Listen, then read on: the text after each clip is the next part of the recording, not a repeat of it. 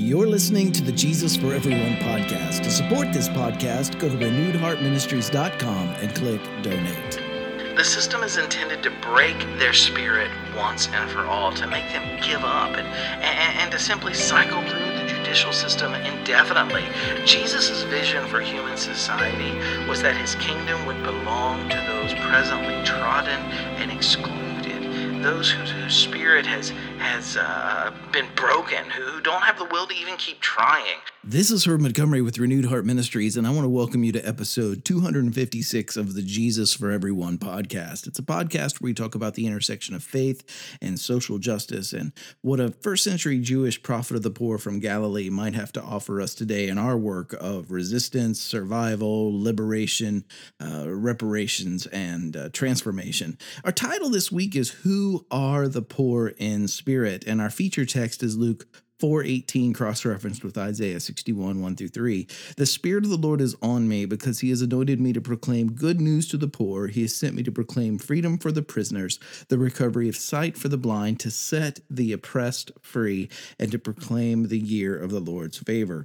Now, Luke's gospel, right in the beginning here, it sums up Jesus' itinerant teaching ministry with Isaiah's words of, of solidarity and, and liberation for the poor, for the incarcerated, the, the people who are oppressed, and, and, and the indebted, the vulnerable, marginalized people. And, and the Jewish and Christian sacred texts, they contain passages uh, both of liberation and of oppression. And you'll find texts that, that liberate women from patriarchy and that, that teach patriarchy itself. You'll find uh, passages of liberation from slavery, like Deuteronomy twenty-three fifteen, as well as many more passages that actually endorse and approve of slavery. You'll find passages that teach xenophobic genocide and and those that promote care and generosity towards the stranger or or the foreigner. You'll find passages that describe wealth as a great blessing and and and those that praise liberating the exploited poor from the wealthy. You'll, you'll also find texts that teach inclusion and acceptance of the L G B T community.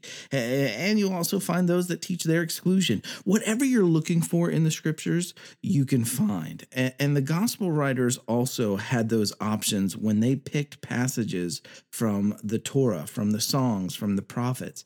And Luke's gospel chose a passage from the prophets that speaks of liberation for those who are oppressed by people in positions of power and privilege. This is what was chosen to sum up Jesus's ministry. Both Matthew and Luke's Gospels, they include variations of, of the core of Jesus's teachings. These, these words specifically, looking at his disciples, this is Luke six, twenty through twenty-six.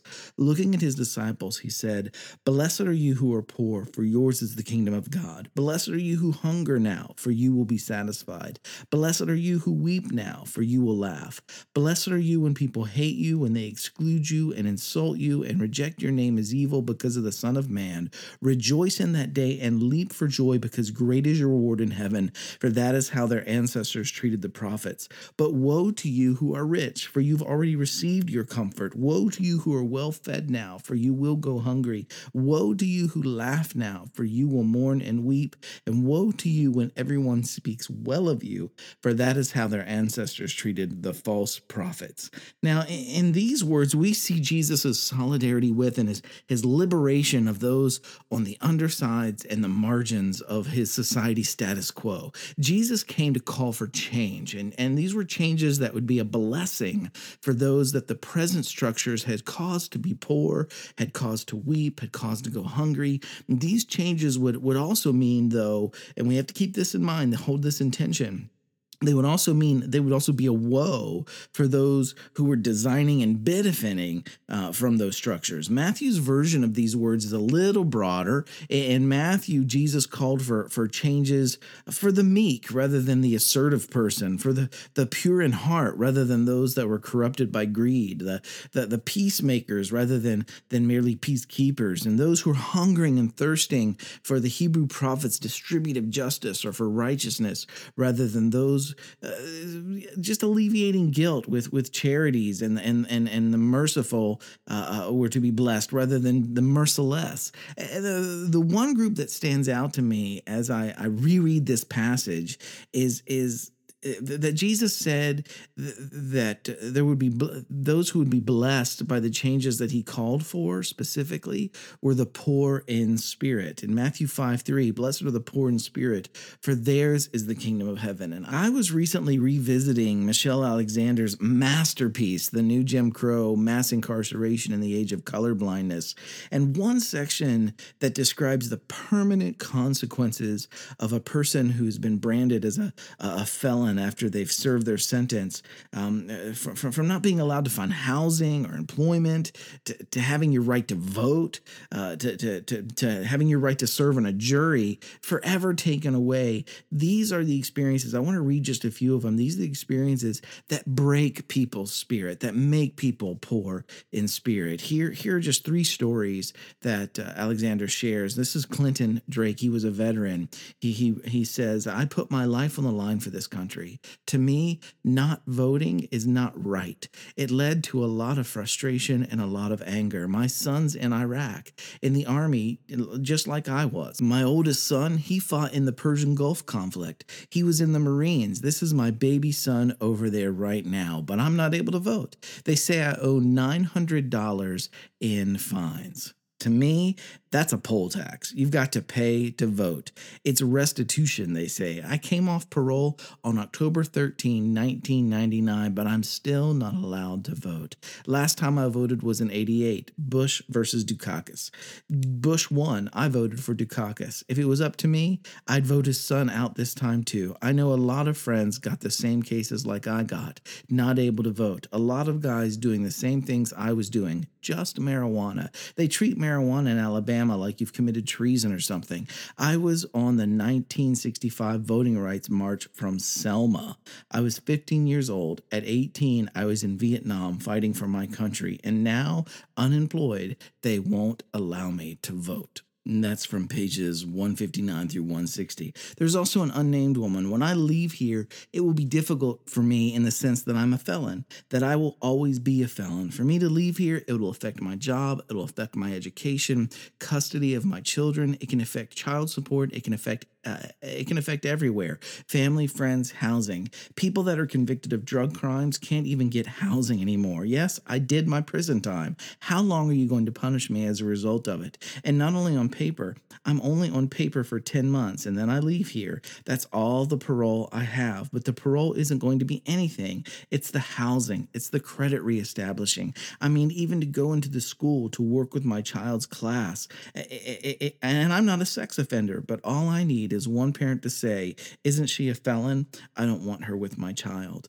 That's pages one sixty-two through one sixty-three. And the last one is from a gentleman named Willie Johnson. My felony conviction has been like a mental punishment because all of the obstacles. Every time I go to put in a job application, I've had three companies hire me and tell me to come to work the next day.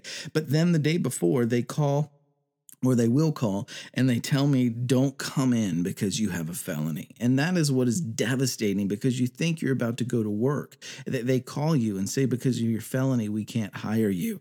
I have run into this at least a dozen times. Two times I got very depressed and sad because I couldn't take care of myself as a man. It was like I wanted to give up because in society, nobody wants to give us a helping hand. Right now, I'm considered homeless. I've never been homeless until I left the penitentiary, and now I know that what it feels like to be homeless. If it was not for my family, I would be in the streets sleeping in the cold. We black men have three strikes against us. Once, because we are black. Number two, because we're black and male. And the final strike is a felony. These are the greatest three strikes that a black man has against him in this country. I have friends who don't have a felony and have a hard time getting a job. But if a black man can't find a job to take care of himself, he's ashamed that he can't take care of his children. And, and these stories, they add new meaning, I believe, to Jesus' saying that he was sent to proclaim freedom for the prisoners, uh, for those who've been labeled as felons, even those who are formerly incarcerated. Uh, the, the, the opposite of being poor in spirit, remember, you find this in Luke one eighty, is being strong in spirit. And, and this society, it rewards those. Our, our culture rewards those who, in addition to being privileged in other ways, are also strong in spirit. They have drive. They have fight. They they they compete and they they, they keep going till they win. And the stories uh, uh, uh, that Michelle Alexander tells, these are stories of those who, no matter how hard they try now, they can't even survive. The system is intended to break their spirit once and for all, to make them give up and and, and to simply cycle through the judicial system indefinitely. Jesus' vision for human society was that his kingdom would belong to those presently trodden and excluded, those whose whose spirit has has uh, been broken, who, who don't have the will to even keep trying. Jesus cast a vision for a world not of charity that leaves the unjust structures in place, but where all oppression, injustice, and violence towards the vulnerable has been put right. And what does a, a world look like where people aren't in need of continual charity or relief, where instead they live in a just society? And what does a world look like where where people who are presently broken or, or downtrodden are instead given what they need to thrive? And what does a world look like where people who are, are vulnerable and pushed to the margins by those at the center are instead cared for or cared about? And I believe that we have to start with that vision. And I'm not preaching utopia. Utopia movements have backfired too many times in the past with very destructive results. But but we have to at least begin with the discussion of what a, what a utopia would even look like if we're going to push our, our present reality in a more just, a more safe, a more compassionate direction. We can argue about whether or not a utopia is possible. But as my friend Ashley Wood Henderson, uh, she's a co-director of the Highland Center, she shared with me uh, recently this year, earlier this year, uh, discovering what our utopias even look like is very often the first step in discovering what we need to be working on in our work of shaping a better world. And it was th- this work of shaping a better world that I believe Jesus called his disciples to. And it's it's it's really only this kind of discipleship that holds any real interest to me anyway. And I'll close with the words of Sam Wells. This is from the introduction to Ched Myers' Binding the Strong Man. The traditional way of understanding discipleship as one of taking people out of the world because it is a hostile place, promising them a better place in God's heavenly kingdom, has been radically transformed by this insight. Jesus calls us rather to change the world in such a way that it will cease to be the hostile place it is as we construct the way for God's reign on earth. The one One thing everybody seems to agree on today is that there's plenty wrong with the world. There are only two responses to this. Either go and put it right yourself, or if you can't, make life pretty uncomfortable for those who can until they do. When we take stock of our relationship with the powerful, we ask ourselves, does the shape of my life reflect, reflect my longing to see God set people free? And do I challenge those who keep others in slavery? Here's to the work of, of shaping a world that that uh, may be able to look one day uh, uh, like a world where we can say, blessed are the poor in spirit, for theirs is the kingdom. Heart group application this week. This week, Ron Dellums passed away. And if you're unaware of who he was, I'll put two links. I'll put a link to the New York Times article regarding his death, and I'll put, put a link in there to his Wikipedia page so you can discover for yourself who he was. But with Mister Dellums' death, I'm reminded once again uh, of the work Uh, those who have gone before us have dedicated their lives to. Their, their importance to us and, and our importance to them. It's important that we continue their work of justice and peace and humanity toward all. And they took up the work from those who came before them, and we have to continue that work, taking it as, as far as we can during the time that that together that we have. And in honor of Ron Dellums this week, I want you to have your uh, heart group take a few moments and just watch an interview with Ron from two thousand fifteen and, and discuss your responses with the group. Um, you can find the, the interview, a link to the interview in this week's eSite. I'll, I'll post it there. And, and the interview actually begins in the in the link that I'll post, a video that I'll post. It, it begins at minute marker twenty-six eighteen. And and what, I, uh, what I'd like once again is for you just to discuss your responses with your group after you, you, you watch it. And, and then ask yourselves as a group, what would it look like for your heart group to lean more deeply into, excuse me, into a a dedication to to challenging all forms of injustice, and, and pick something from your discussion and, and put it into practice this week.